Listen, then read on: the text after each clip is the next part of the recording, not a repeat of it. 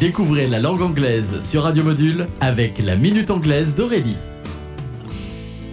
Hello, everybody. Welcome to La Minute Anglaise. Today, let's discover to fiddle while Rome burns. To fiddle a plusieurs significations. Jouer du violon est le sens premier, mais il a aussi un sens familier, traîner, glander, cela coule douce. While Rome burns, pendant que Rome brûle. C'est une expression qui parle d'elle-même puisque to fiddle while Rome burns signifie s'occuper à quelque chose d'inutile alors qu'on devrait s'occuper d'autres problèmes plus importants. En effet, jouer du violon pendant que la ville brûle ne semble pas très approprié. Let's hear an example. You can't just go on holidays while the company is covered in debts. It's like playing the fiddle while Rome burns. Tu ne peux pas partir en vacances alors que l'entreprise est couverte de dettes. C'est comme jouer du violon alors que Rome brûle. To fiddle while Rome burns est certainement une expression empruntée aux Romains qui ont grandement influencé notre langue française, mais aussi la langue anglaise. Well, that's it for today, so goodbye.